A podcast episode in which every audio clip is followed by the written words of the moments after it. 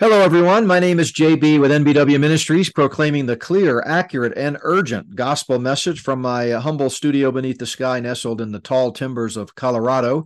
It is Friday, September the 8th. Thank you so much for joining us. It's uh, been a while since we've had uh, Shane on. I say a while, maybe a couple of weeks, but we've kind of kind of gotten the habit of hearing from him about every week. And I appreciate his time, but he's uh, back on today. We're going to talk about the ethical and moral dark ages are upon us, and uh, uh, you know, with AI, things are just exploding. And this is the first time he and I have had the chance to talk since the new book came out, which, as you may know, is all about AI and technology and biometric surveillance and CBDCs and all of the types of tools that uh, the Luciferians are using to prepare the way for the full spectrum planetary control grid that the false prophet will oversee at the behest of the Antichrist. And together they will both be working at the ultimate behest of the devil himself. So, uh, Spirit of the False Prophet is the name of the book, Rise of the Global Technocracy. Uh, you can check that out at spiritofthefalseprophet.org. And as I've mentioned on previous podcasts this week, uh, we do have a one minute trailer that Brooke uh, put together. I hope you'll uh, take a, a, look at that. It's really well done and it kind of encapsulates the, the whole essence of what the book is about. And it's just a great way to promote the book and send it to folks. Uh, so you can find that at notbyworks.org uh, on the highlight carousel there or on our Rumble channel. Uh, but again, spiritofthefalseprophet.org, we'll be talking about some of the content from the book with Shane today as he gives us an update on all things uh, AI. Uh, before I bring him on, a couple more reminders. Uh, this is the end of a another great week. I had lots of uh, opportunities here to uh, just share the gospel and proclaim the word of God and encourage the body of Christ. Uh, we kicked it off Monday with episode eight of Dr. Hixson Answers Your Questions. That's out there on our podcast channel. On Tuesday, I had uh, my good friend Brad Maston on to talk about Christian education in a non Christian world. Uh, Wednesday, we had uh, our regular world events update with Randy, and uh, that's always a great a great listen. Uh, I've had some other interviews on other outlets uh, that we have reposted, uh, such as an interview with Tom Hughes on Hope for Our Times. Really appreciate them so much, and and really had a great discussion with him. but before we bring Shane on, let me just set the stage by looking at a couple of scriptures. You know, one of the real uh, threats, if you will, of AI. And I know Shane's going to elaborate on this a little bit more, but one of the ones that I talk about in the book is this uh, growing uh, blurring of the lines between reality and fiction, between truth and fiction.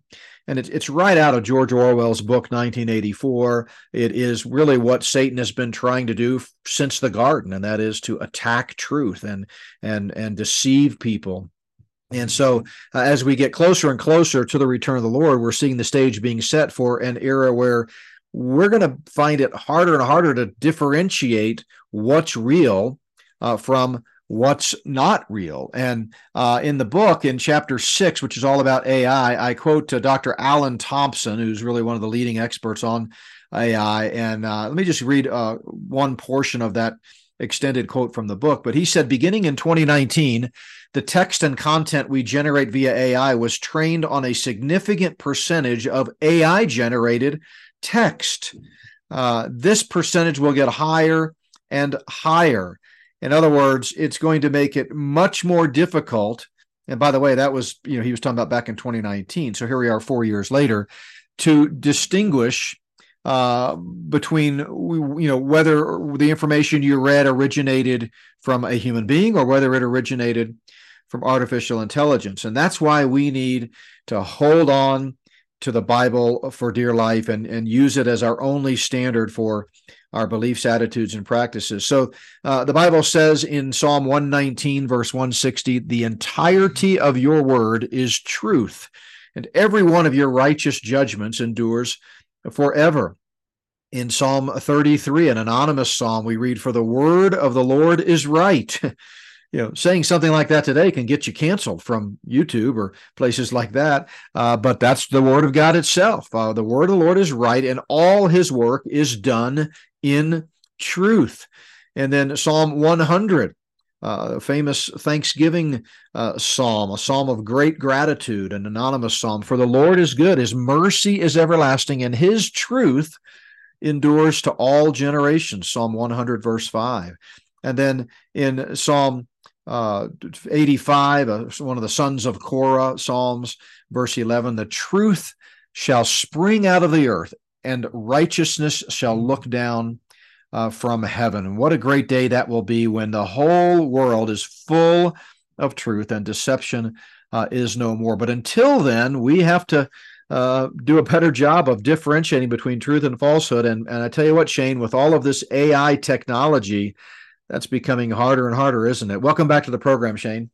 Thanks for having me back. And yeah, it is getting harder. As a matter of fact, uh, uh, we have a couple of things to talk about today on on that front.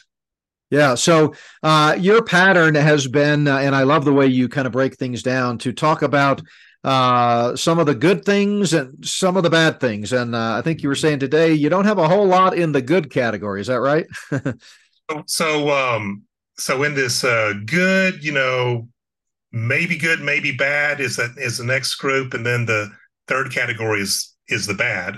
Um, you know, concerning. I only had one this week that was in the good, and it's um, kind of a silly one in it to, to some level. So if you're a Windows users, uh, a user, you've known since at least 1995 that there's a little program called Microsoft Paint, a very basic graphics painting application that's included with it. And it's not very powerful. Most of us have forgotten about it. But Microsoft announced that they are going to integrate AI into Microsoft Paint meaning that you could tell Microsoft Paint to uh, insert an image of whatever, right? Generate a picture of something for you, and then you could manipulate it there using Paint. So, um, so that was the only um, thing I came across recently from on the AI front that I thought was really good. Kind of a silly one. It's not going to change our world, but it does speak to something that we've been talking about in in past episodes.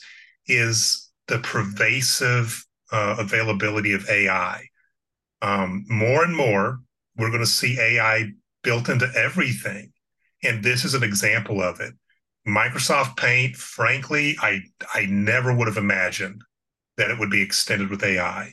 So, so again, that pervasive AI, AI being in products, maybe they shouldn't even be in, uh, is definitely on its way, and and this is an example of it. Yeah, well, I tell you what, as a Mac user, uh, you know, uh, I, am not sure quite what to think about Microsoft Paint, but that is a throwback. Wow, I hadn't thought about MS Paint since.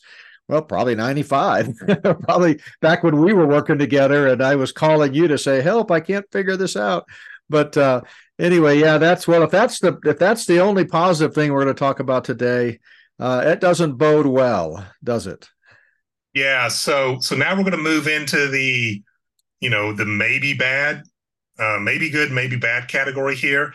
The first one I don't have a lot um, of of information on, but I came across a article um, that was discussing various companies around the world, including here in the U.S., of course, that are in they they produce plant based meat, if I can use that that phrase. Um, and of course, we've we've seen some big pushes recently with the uh, what is it, Impossible Meat? Is that the one where that that Burger King was was selling? Yeah. So, um, so the problem is, is they don't taste good, right? I'm not seeing anybody online saying, "Yeah, this is my favorite tasting meat," because it just tastes poor, uh, tastes nasty. So um, manufacturers are employing AI to look at and study real meat and try to focus on those things that improve the texture, the flavor, and so forth of the plant based meat, the artificial meat. And um, we could see another push if this is successful. We could see another big push for plant based meat again. Hmm. Wow. Yeah. That's, uh, I mean, that's right there. That's an, a reason for the rapture. I mean, to, to keep us from having to eat, you know, plant based meat. Unbelievable. But uh, yeah, I mean, uh, it's just it's everywhere. I mean, and and we talk about this in the new book, but you know, you've been saying this for a long time that AI is it's in the ethos. It's it's something that we're not going to be able to turn on or off, is it? Not not unless you're really willing to go off grid you know, and if you're really willing to walk away from society, it's going to be very challenging. And um, you know, and, and on that note, um, and I'll, probably go into more detail about this in a, in a future episode. But I was uh, right before we talked, is uh, uh, I was listening to a um, podcast about AI, and this person was referring to a recent survey by I think it was Pew Research on Americans and their view towards AI, and I was shocked at how few people were even aware of, of things like Chat GPT. I want to say it was in the 20% range. Mm. Um, I want to go back and verify these these stats, but um, you know, very few people, again, we're talking in that um, 20% range roughly, thought that AI was going to impact their jobs. And I forget what the uh, the other big question in the survey was. Um, had something to do with with with AI impacting them. And as I remember, um, only 30%, roughly 30% of the people thought that this was going to be an issue. Mm.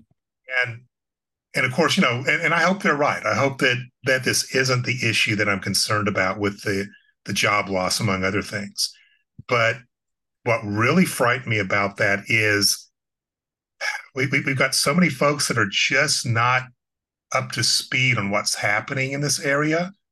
And and and it's going to catch so many people off guard right? That's honestly that's the reason why uh, I, I come on your show is i'm deeply concerned about what's going to happen in our country in our world because it's not just here it's everywhere um, what's going to happen to people and I think the first step is we have to wake folks up to what is happening, not what might happen.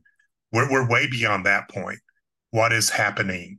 And let people make the best, wisest decisions they can make. You know, seek the Lord, seek his guidance, which you better seek right now, um, just in general, but especially in this area, and um, not be caught off guard. Yeah, I mean, it, it it's kind of like when we had the technology revolution to begin with, you know, with the internet and then software and all that back in the early, you know, 2000s. Um, so many people knew very little about it, but they were able to learn just enough to use it, right? And and you know this being an IT guy. Um, I think one of the real dangers that I see is is that most people are just going to kind of be swept up in the tide and they will find themselves using AI based systems, you know, without realizing or knowing what's even happening. They they they won't have the knowledge base to even tell that they're being played or manipulated or endangered. Uh, and so I just I feel like it's it's it's a it's a it's a can't be much longer before the Lord comes back because we're we're witnessing a complete evolution of how things even function day to day and uh, and so it's it's more important than ever that folks uh, get their spiritual house in order. And uh, this is as good a time as any to just remind people of the good news of salvation in christ. If you're listening to this program and someone maybe forwarded you the link or you stumbled upon it by god's providence and you don't know for sure that you'll spend eternity in heaven let me implore you trust in christ today. He's the only hope. He's the only way you can get to heaven. And he said, I am the way, the truth, and the life. No one comes to the Father but by me because uh, you know as i talk about in the book and, and shane helped me with this we did a, a conversation with one of the fake jesus the ai jesuses that's out there.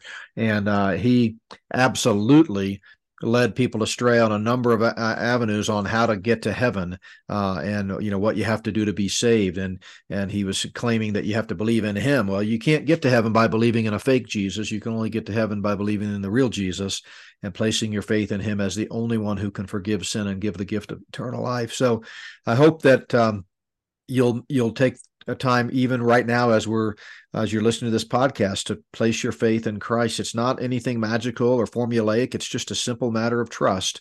Who are you trusting uh, to give you eternal life? But uh, yeah, I mean, it's uh, Shane. It's it's uh, you know we hate to sound so pessimistic, but uh, we do have the never changing Word of God that uh, though the grass withers and the flower fades, it will it will not ever you know it'll, it'll endure forever and uh, I'm glad we do because we need that stake in the ground right now. Amen. Amen. All right. Well, to continue my cheery talk here, uh, got a, a and this is a continuation of the pervasive AI uh, conversation. So, in, in a past um, episode, we discussed the controversy surrounding Zoom and and their announcement that they're including AI in the product. And of course, that got many people rattled. Uh, they contacted the company. And so Zoom has done a couple of things. A, they're renaming the product to try to avoid some of that initial controversy. Um, they've also said that, um, and they updated their policy to state that, uh, and this is a quote communications like, end quote, customer data won't be used to train these AI apps. Um, so they're they're saying that the AI won't be trained on the actual content of those communications. Um, we'll see if that's that's really true. And what we're going to see, for instance, with Zoom, and you'll see everyone else doing the same thing, uh, Teams and and and whatnot.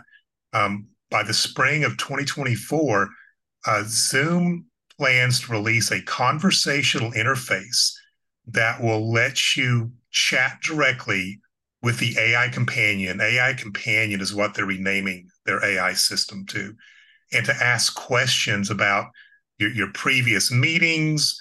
Um, it might even be able to interface with your computer and do certain things like like uh, start composing an email to Bob that you had in that Zoom chat and send him information on whatever, right?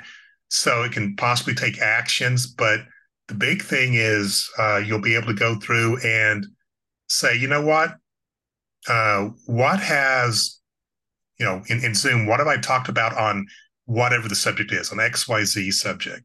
So so these AIs will then take in all of your content, all of your data, and make it uh, something that you can query, that you can chat with, that you can summarize. Not a bad thing, but it could be a bad thing, right? There's some good uses of it, but if it's abused, it's going to be really bad.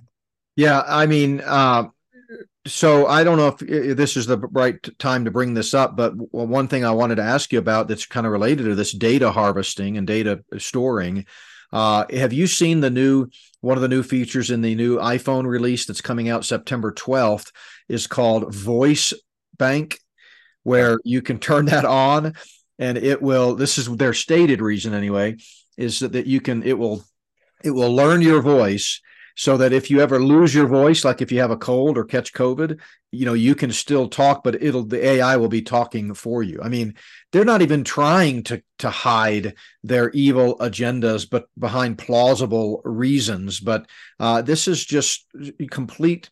Uh, you know, uh, AI takeover. They're wanting to be able to replicate everything about you, including your voice. Why would anybody want to let you know uh, Apple store its voice. I mean, they're already doing it anyway. I get that. I mean, this is they're just now kind of coming out and making it mainstream with an app.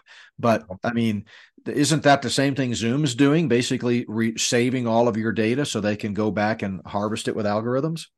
Yeah, this whole this whole question, this issue of data harvesting by these large tech companies is a stunning problem. I, I know you've addressed it in the past.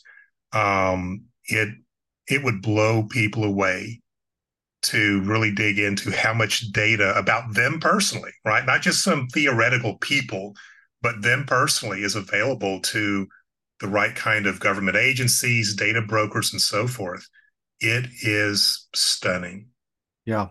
Yeah. Um, I have a whole section on data harvesting in chapter seven of the new book. Uh, you know, and I talk about a lot of the stuff we've talked about on this show, but uh, you know, one uh, uh, reporter uh, for Gizmodo.com, he said, "quote If Google can read your words, assume they belong to the company now, and expect yep. that they're nesting somewhere in the bowels of a chatbot." I mean, that's pretty much the way to say it. You know, absolutely. You know, be clear. One of the big pieces of value Elon Musk gets from owning Twitter, uh, especially taking it private, is training AIs on you know a, a significant amount of of conversational data that you see on Twitter. Yeah. Now, certainly a, a percentage of it that's bot based, and I'm sure they've got some algorithms in place to try to identify what they they believe to be bot accounts and to filter that out, right? Not include that in the data set. But yeah, that that's why, you know, that that's part of the value that Musk gets from that. Um, there's some other things I think he's going to do that will be just as powerful. But um, but yeah, one of the big pieces is that data is a form of currency. Yeah, I mean, I have a quote from Harari. I don't think I can put my hands on it quickly enough to to cite it, but essentially, he he talks about how some time ago when all this was first happening, people were wondering why these big tech companies were spending billions on these apps like Facebook and so forth that didn't make them much money. I mean, they weren't direct revenue generators. And he points out it's because of the data, that data is the new currency. And so they would, they'll spend billions to get access to your data because that data they can then use to make money. So it is all about harvesting data, isn't it? It, it is, and, and figuring out how to, you know, after you harvest it, um, of course, study it, and then manipulate somebody at the end of the day. Yeah. Um, and, and, and I would put, and I'm not trying to to uh, denigrate an entire industry, but that's what advertising is. This has been, you know, this whole big data thing has been going on for decades now on on on trying to collect as much information on your customer or your potential customer so that you can get them to purchase your product. I remember this ad, and I'm going to get this off because it's been a easy 20 years since I've seen this ad. But this uh, some company, some tech company, had this uh, ad in the different trade rags, and it was a man, you know, probably around 50 years old. Uh, as I remember, he's uh, standing there in a diaper and holding a case of beer or a 12 pack of beer, or something like that. And, you know, it says something like, you know, this is Dave. Um, on Fridays, Dave's Dave likes to um, buy uh, diapers and beer. Don't judge him, serve him. And like, wow, this is, you know, this is dark. And this was, you know, like I said, this was a good 20 years ago. Yeah. So, so yeah, it, it's, it's all of this has been, um, the, the economic engine behind this has been to manipulate people to do something. Yeah. Started off with ads, but it's going to move into other areas where we'll be manipulated. Yeah, it's all about control. And as as Harari, I have a, a chapter dedicated to him in the book. It's called "Yuval Noah Harari: A Wolf in Wolf's Clothing," but uh, he is definitely the leading candidate for the false prophet. It, it certainly fits the bill.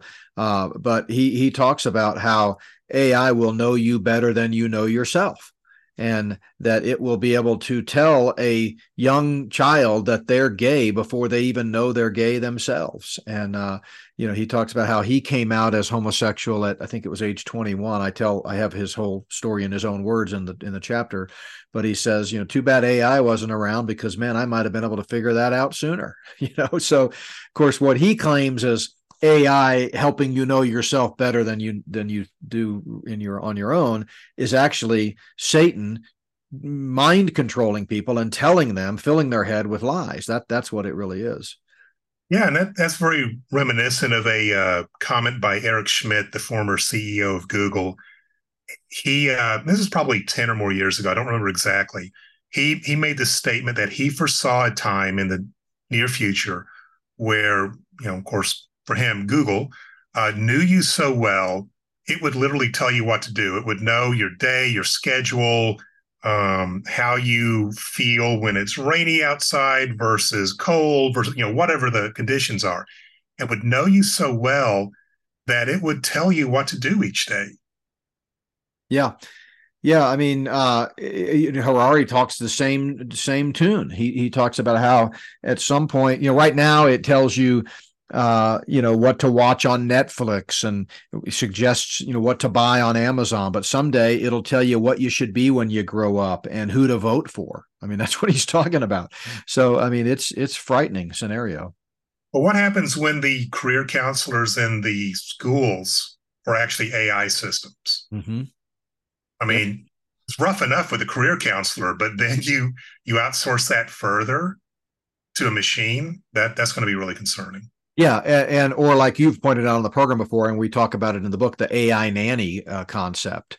You know, sure. that's, you know, parenting, you know, outsourcing everything to AI. So, I mean, folks, uh, we we need to we need to stay abreast of this stuff, not fear it, but we need to recognize that there's some some stuff happening. And the fact is, Shane, as you've said many times, it's happening very, very fast. If there's not time for you to sit back and think, you know, someday I need to read up on that AI stuff. You need to read up on it now. And uh, you know, my uh, book, I mean, it's it's funny. I was working on this even after it had already been given to the editor. I was adding data points to it because I, I, subscribed at your recommendation to several different threads and newsletters from technology thing just because I had to educate myself on this. I wanted to be able to articulate what is chat GPT, what is AI, that kind of thing in layman's terms. And so even after the book was done, I ended up adding uh, quotes in there. And there's one quote in there, I can't remember the exact date, but it's it's literally the day before we approved the final version. So that's how prescient, or not prescient, but up to date uh, the book is. But even still, I mean, it's you know it's already happening very very fast. So I encourage folks. Uh, you know, there are plenty of resources out there, and and you are one of them uh, to learn about AI, like we're doing on this podcast. But if you get the book, it it will explain a lot and at least give you the framework to know what to look for, and that that's what I was hoping to accomplish. Yeah, and, and let me throwing a plug for it. I want everyone to know I don't make a penny from this. I don't make a penny from uh, the show, the book, any of that. So I'm not motivated by by my uh, pocketbook being lined here. Um, but in um, uh, working with, with with JB on on uh, uh, various topics here and, and and knowing what he was putting in the book, um, and, and honestly, I was wondering how you were going to wrap up the book in a timely manner because you were including some of those AI pieces and it's just moving so fast. Um, so I wasn't sure that I was really surprised, pleasantly surprised when you got it done as quickly as you did. But I would really recommend everybody get this book. There's good research in there. He breaks it down. Um, as always, you know, I mean, you've seen this from from uh, everything you hear from JB. He breaks it down where it's understandable, and this stuff is real. This threat is real. As a matter of fact, it's you know going to expand some of the the uh, threat conversations today about AI. And again, this is coming from somebody who's not against AI fundamentally. Um, I just want us to be wise with it and to be awake as we uh, look at this technology. But get the book; um, it will accelerate your your your base level understanding of AI and its implications and risk by probably a year. Okay. Well, if you just sit down and do it on your own, you can do that, or you can get the book and have it as soon as it, you know, as long as it takes you to read the book. Well, I appreciate that that shout out and that kind word, and of course, it does it all through the lens of a of a biblical eschatology and explaining how all of this is setting the stage for this uh, rise of the global technocracy, which of course is the subtitle of the book. But uh, all right, so what's next on your uh, checklist here? All right. So this is in that um, that in between area, right? Could be good, could be bad. We've in the past talked about the impact of AI on the job market, and I'm expecting in the white collar segments uh, with in, in, not too many years, you know, 70, 80% kind of job losses, um, which which I know is at that upper end of, of what folks are hearing, but and, and I want to be wrong, be clear, I want to be wrong on that. I want it to be much lower, but I'm afraid that it's not. That being said, blue collar jobs are not safe from AI. So everybody's seen the commer- the the videos on YouTube for companies like Boston Dynamics or Tesla uh, coming out with their robots. Um, it's not just a handful of companies like that. There's a Austin, Texas based company called Apptronik and they have a humanoid robot coming out called Apollo. Um, it's uh, 160 pounds, five foot eight inches tall, looks like a humanoid robot, you know, just like what we'd expect from a movie. Um, it can lift up to 55 pounds. It walks. It has, you know, arms and everything like that. Um, and it can go for about four hours before it needs a charge. And its initial application is going to be inside of warehouses so if you have boxes that need to be moved, um, you wouldn't have to have humans doing it either fully or um, you know largely right? You could have these robots and they would go and move things for you. Um, so so what we have here on, on the good side potential good side is these humanoid kind of robots will definitely help in industries like nursing for example um, being able to help move patients not injure nurses when they're moving patients great great use case for that um, also, these robots working in hazardous environments. We don't want to expose humans to certain chemicals or, or other things like that. So, again, great application for this. Where it's going to hurt is this is going to take people's jobs at some point. Hmm. Now, it's not that robots in a factory are brand new. Amazon has been doing it for a long time. Um, but it's not a humanoid robot. It's a robot that looks like a like an industrial sized Roomba, if I can use that comparison. And it goes underneath a stack of shelves that has product on it, lifts it, and drives it to the person who's supposed to pick the product and put it in a box and ship it to you. Um, well, you know, that was a very narrow application, a great application uh, of, of uh, robots there. Um, but we're going to move into an area with these humanoid robots that can do things that we haven't seen in the past and this will directly uh, take people's jobs. Yeah. And what concerns me um, with technology in general, um, and with you know AI and embodied AI, like we had talked about in a in a, a recent podcast, is it's going to completely disrupt industries, and the people that are disrupted in that will not be able to find employment elsewhere. So, for example, the simple fact of the matter is, is there are people who, um, you know, for, for various reasons, um, inclinations, things of that nature, the the only kind of work they're capable of doing is physical labor. It's that that manual, you know, we normally call that blue collar uh, kind of work, working in the factory, working in the warehouse. They're going to get replaced by machines like this at some point. Mm. Yeah, um, I mean, it's uh, when you talk about embodied AI, and I know we've talked about this before, but essentially that is robots that look more like humans instead of the old, you know, android looking, uh, you know, robots, right? And so, and and and that is uh, what's the term that you've used before that right now kind of keeps us at arm's length from robots because they just we can tell something's different about them, but that's going to go away, right? So, so there's this concept called uncanny valley. That's right. Yeah. States that when you have something that looks human-like, so like a, a you know a humanoid-looking robot, one that's really trying to look like a humanoid.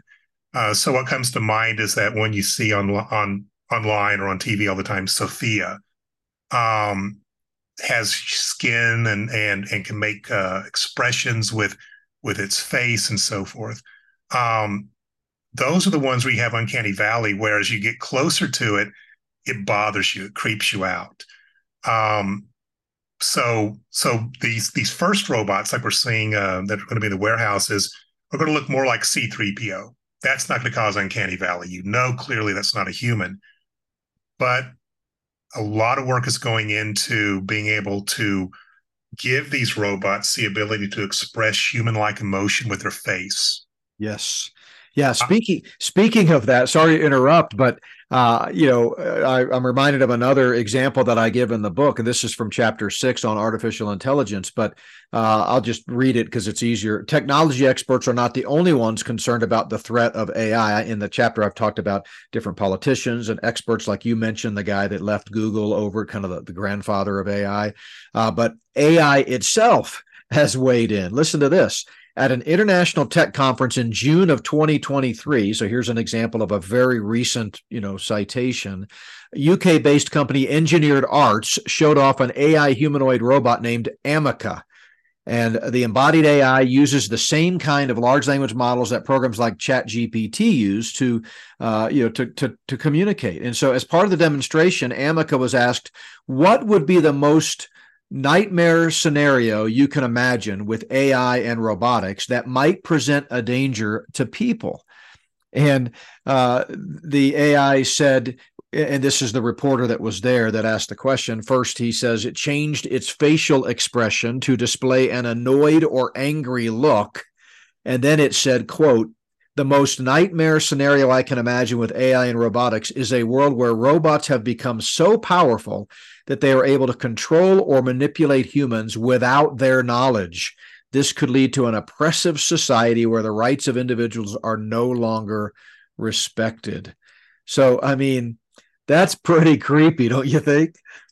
Absolutely. It's um and, and, I agree with the AI on that one. I think that would be a horrible place.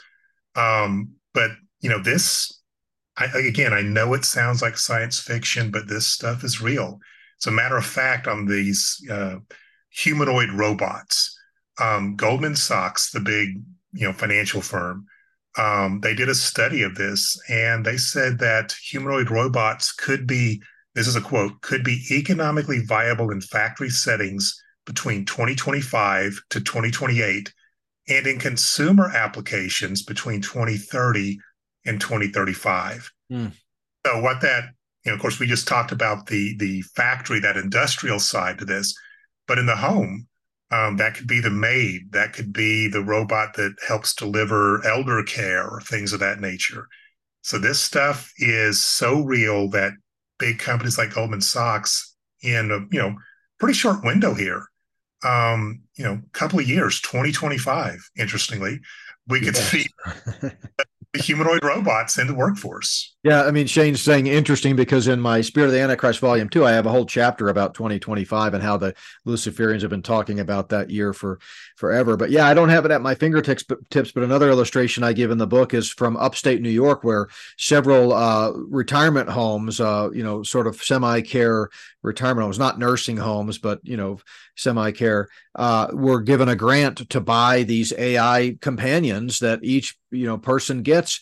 And and it was fascinating reading that article about how these you know elderly people have become so close and friend and friends with these embodied uh, robots. And and that's just the beginning I mean, of course, they've been doing this behind the scenes forever in, in places like DARPA and whatever, but it's really just we're on the cusp of a major you know paradigm shift here where human beings made in the image of god are integrated into and interacting with humans that are not human that have no soul and that are created by the luciferian run ai systems.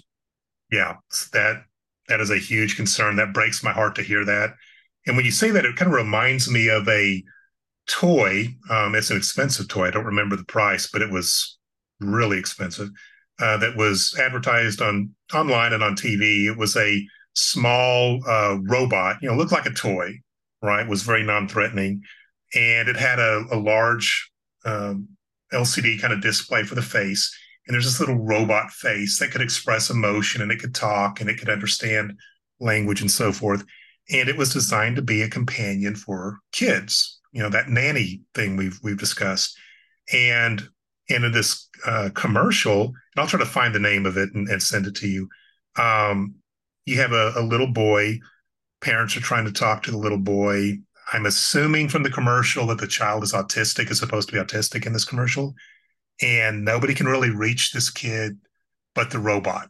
The robot is able to bring this child out of that shell, mm. and that's one of those things where, if in fact that helps in a in a very particular case like that, I think that's great, but I'm just worried that it's going to become that convenience. Um, parents in mass will, due to the influence of advertising and so forth, and maybe even other parents, will outsource that raising of their kids to these AI systems, and that will not end well for. No, it won't.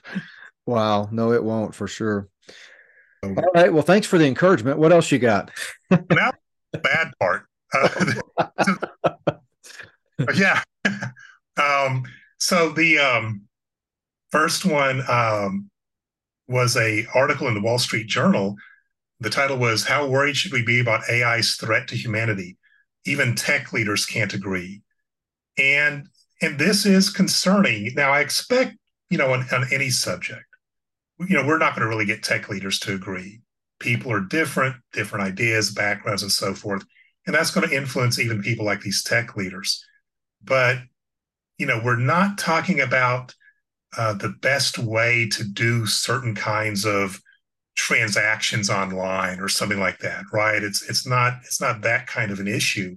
We're talking about some tech leaders who are are warning us that this, you know, this being AI, this rollout of AI and the way we've done it could be catastrophic to humankind. Mm. Um, and and um, and of course, then there are others who are saying, no, this is silly. Um, you know, this is something that that we need to take seriously. Um, from here, um, there's a, a pad, podcast called Diary of a CEO, a pretty good podcast, and they had a um, um, Google uh, former Google um, uh, exec uh, in the AI side. He was, um, I remember correctly, a co-founder of, of DeepMind. So that's Google's AI think tank, and he is worried about the combination of of uh, AI um, and other technologies that allow you to manipulate uh, organisms, kind of like CRISPR. We can edit the DNA of a uh, of a uh, organism, and so in his hypothetical, uh, there's just some kid somewhere in five years or so who is able to download uh, the instructions for building a virus um, that is much more lethal than any pandemic we've seen before and maybe even get that virus constructed. Um, so, and I think that is a real risk. I, I, have, I have, deep concerns with uh, a with with uh, genetic engineering in general. Um, but then when you start adding AI and and how it can move through uh, different combinations of of editing those genes and and and and predict uh, maybe where that you know what that mutation that alteration will look like um, we could see something like this in the not too distant future yeah and you know what occurs to me is of course we've always had you know the dark web and, and people using information on the web to, to build bombs and do things like that but now with ai being unleashed on the the world wide web uh, you know, you can't control what information is out there. And what I foresee happening is at some point the powers that be are going to have to employ the quote kill switch because they're going to say the internet has gone rogue. We we no longer can control it. AI has taken over. So we're just going to kill it. And then every human being really will be at the mercy. I mean, it really will be 1984, George Orwell. We will be at the mercy of, of only the information they give us. We we will not be able to, you know, surf the web and come up with our own information. So I mean, all of this is part of Satan's plan to take over the world. It's it's hard to speculate for sure on exactly how it'll happen, but these are very plausible scenarios. Yeah, they are. You know, used to um, this was just the domain of science fiction, but it seems a whole lot more plausible in the last five years. Yeah. I mean, my chapter on artificial intelligence in the book is called Artificial Intelligence Science Fiction No Longer. So, I mean, that's pretty much exactly what you just said. So. Yeah. So, uh, continuing this uh, concerning uh, ser- series of stories here, um, we had talked, I don't know, an episode or, or two ago about a company that has a LLM, a large language model AI, um, that was tuned was was um, modified to be useful in phishing and that's with a ph those scam emails we see sometimes where they try to manipulate you into handing over banking information or maybe it's login credentials so that they can do uh, other acts of evil typically rip you off um, that was uh, optimized to be able to to manipulate people through phishing emails. Well a couple of other developers uh, created a project called CounterCloud. Took them about two months to complete. Cost four hundred dollars a month to operate, so mm-hmm. it's cheap and simple. Um, and it is designed to create propaganda.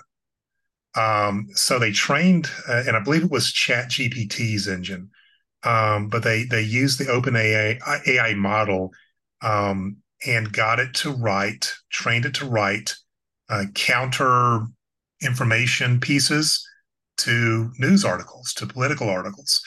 And what they believe, you know, this this shows is that somebody with bad intentions could quickly and inexpensively create an AI that was optimized to fool us, to spread disinformation, um, propaganda.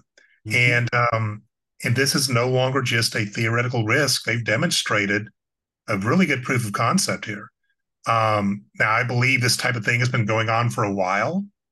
Um, I, I, I, see evidence of it on Twitter, have for you know years now. But um, but you know that stuff we saw on Twitter was fairly sophisticated and cutting edge at that point in time. Now this is available to almost anybody. Yeah, I mean, misinformation goes back to the garden with the devil, and certainly we saw it with Joseph Goebbels and Hitler in the modern era.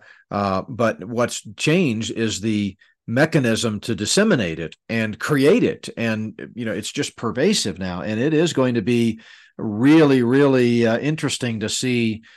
Uh, again, how how in the world will we be able to differentiate between truth and falsehood. We, we've already seen examples of this in recent times where mainstream news media, which if you still have any think they have any credibility, then you are susceptible to this. Mo- most of us have learned not to believe anything they say, and I don't mean that as an exaggeration. I mean literally, don't believe anything they say.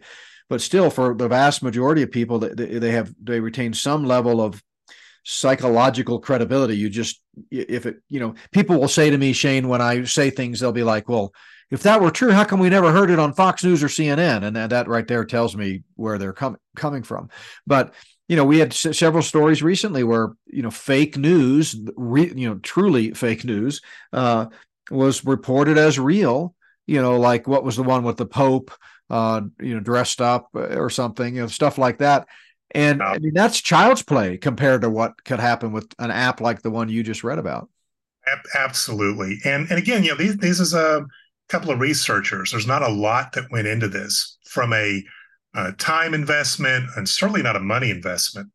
Um, so, so just to, just to kind of put it in perspective, uh, my understanding is that OpenAI, the company behind ChatGPT, spends uh, close to three quarters of a million dollars a day operating. Mm. Okay? Um, so that's a that's a big investment um, what can you do? You know, what what level of manipulation is possible when you have much more sophisticated systems like that? If we're going to have pervasive AI, and, and we are, it's going to be built into everything. How do you escape the propaganda?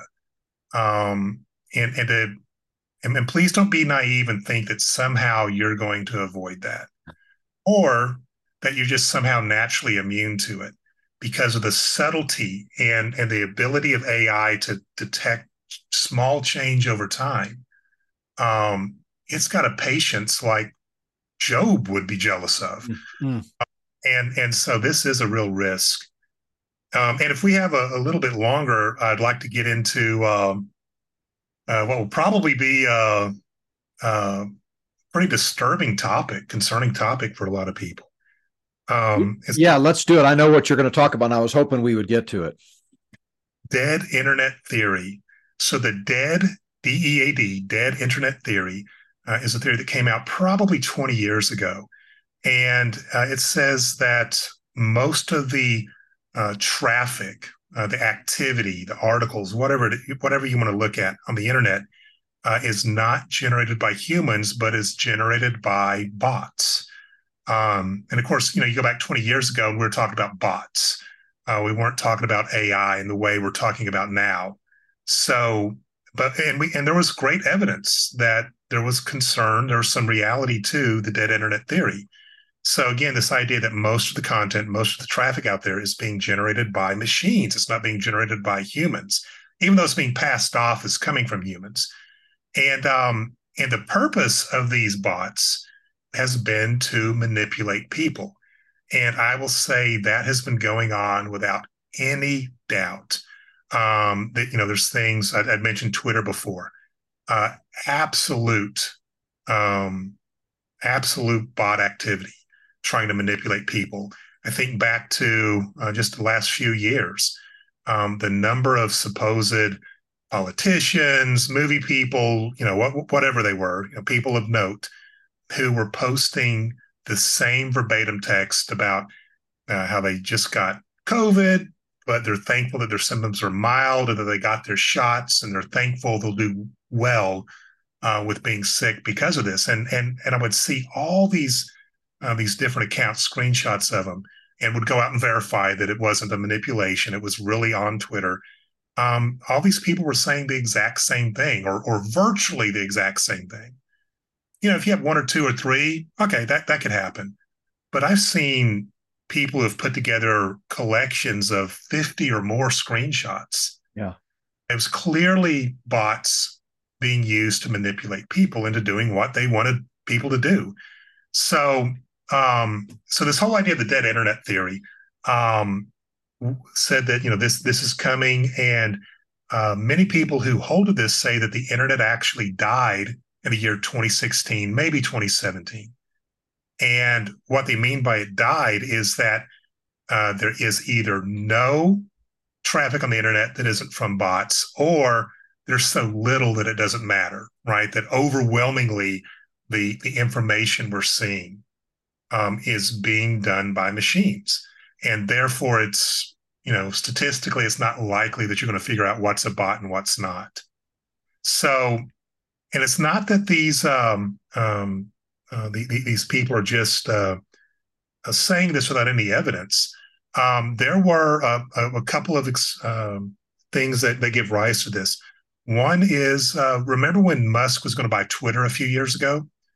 And one of the back and forth issues between Elon Musk and the leaders of Twitter was the valuation of the company, which is based largely upon uh, the number of users it has.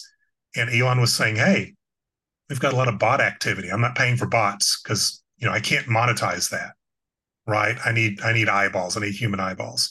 So he hired a company called Cyabra to come in and analyze the, the traffic. And they did two studies. One of them at that time, they said that uh, roughly 14% of the traffic was bots. And a second time, they studied it and said 11%. So we have a material amount of traffic on Twitter at that point in time that was bot based. Well, now that we have LLMs so readily available to people, I'm guessing that percentage is much higher. And even back in 2016, you know, let's go back a, a few more years. There's a, a security company uh, named Imperva, and they did a study on internet as a whole, internet traffic, um, and the impact of bots. And at that point in time, again, 2016, they said that on the global internet, 52% of web traffic was from bots. Wow. Um, so when I, you know, the dead internet theory was one of those interesting thought experiments to me uh, when I first heard about it. Um, and and then you know, there's a an article in the Atlantic in uh, 2021 titled "Maybe You Missed It, but the Internet Died Five Years Ago," and and that's a good one for people to go out and read to just get introduced to this topic. You know, again, this is not from somebody who uh, is in this space. You know, they're not an AI person, um, but but they thought it was interesting enough to write this article. And this article has has influenced so many other people. So that's why I'm I'm, I'm giving this one out. Might be worth going and, and reading. Again, the title was "Maybe You Missed It." But the internet died five years ago. Came out in 2021 in the Atlantic and and that's a great introduction to um, to this concept. But you know, again, we we've had so many advances with AI that I think people, especially with the inevitability of pervasive AI, need to start thinking very carefully about how they're being influenced, not if they're being influenced, but how they're being influenced because I do believe that it's going to take somebody going completely off grid to avoid all manipulation. I don't think it's realistic. But um, and, and, you know, fundamentally, what we're talking about here is propaganda, which you talked about a moment ago, and uh, you know, lies, and it's it's a different medium today with the internet and chatbots and and AI and all of that, and but it's it, it's something that's always been around. I mean, I remember the the famous case of uh, the Spanish American War back in 1898. Uh, after the USS Maine was sunk in the the harbor there in Cuba in Havana, the Havana Harbor, I think it was called. Uh, William Randolph Hearst uh, and and Joseph Pulitzer, those those print media guys, wasted no time in uh, you know blaming the Spanish, trying to gin up you know support for a war, and of course uh, they they had those famous headlines: "Remember the Maine, to heck with Spain," except they didn't say heck, you know. And uh, but anyway, uh, Hearst uh, sent his illustrator, a guy named Frederic Remington, over to Cuba to report what was happening and uh, he wanted to just you know to kind of a, again drum up support support in America for this war. But the the guy he sent over there, you know, cabled him back and said, "Hey, everything's quiet here. There's no trouble here. There's no there's not going to be a war. I want to come home." And Hearst famously replied, "You know, you furnish the pictures, I'll furnish the war." And it was all fake. And how many times have we seen that through the years in just conventional mediums of the media where something happens and it's not really happening. I mean, CNN was caught, and so, and there have been others too, Fox News more recently, but back during the first Gulf War, they were caught putting their reporters on the roof of the building in downtown Atlanta with a green screen and some fake pictures, pretending to be on the battlefield in Iraq as they were reporting, and they got caught. And uh, so we do that. We see this with weathermen. So you know, we know that Satan's a liar. He's the great deceiver. He wants to lie. And so his human accomplices want to lie. But this makes that, you know, ability to do that just so much easier. And, you know, you can't, you're not going to be able to catch them the way you caught the guys on the roof of the CNN tower. Yeah. That is, yeah, that, that is such a good point. The, the manipulation that we're going to see or are seeing will will only get worse with AI. Um, a you know the the whole emphasis on on manipulating people has been here for all of human history. Um, and as technology improves, there's more and more things you can do. For example, the green screen technology you mentioned that opened up things that weren't really possible in in previous uh, decades. And now with the use of AI, pervasive AI, um, everything being connected. You know, everything's on 5G, 6G is coming out supposedly in 2030. Um, there's just nothing to slow down the manipulation train. Mm, yeah. Well, I am so grateful that we've got uh, you know godly Christian technologists like yourself that can kind of help us think through these issues from a biblical worldview. And you're always quick to point out that technology in and of itself is morally neutral. It can be used for good things. I talk about that in the book, but uh, it poses quite the threat. And I think the time to wake up to that threat is is now. Any uh, any closing thoughts before we wrap up? No, that that's it. Um, I'm, I'm going to dig a little bit more into uh, some of the seeing if there's some other evidence to support the dead internet theory. And this isn't as much about the dead internet theory. I, I, I believe that I see things posted online by humans. I don't subscribe to the theory per se, but I think it's a good cautionary tale on manipulation. And, you know, and, and the fact that we do have some data to suggest, you know, that to give credence to the dead internet theory means everybody needs to take this seriously. Amen. Yeah, for sure. Well, folks, uh, uh, appreciate you listening today to close out the week here with uh, with Shane. Um, we uh, hope to see you at uh, Plum Creek on Sunday. I'll be continuing my study of Nehemiah, and we're going to be talking about repentance this Sunday. Uh, anytime repentance as a concept comes up in Scripture, I like to take a moment to explain and, and talk about it because it's one of the most misunderstood concepts in Scripture.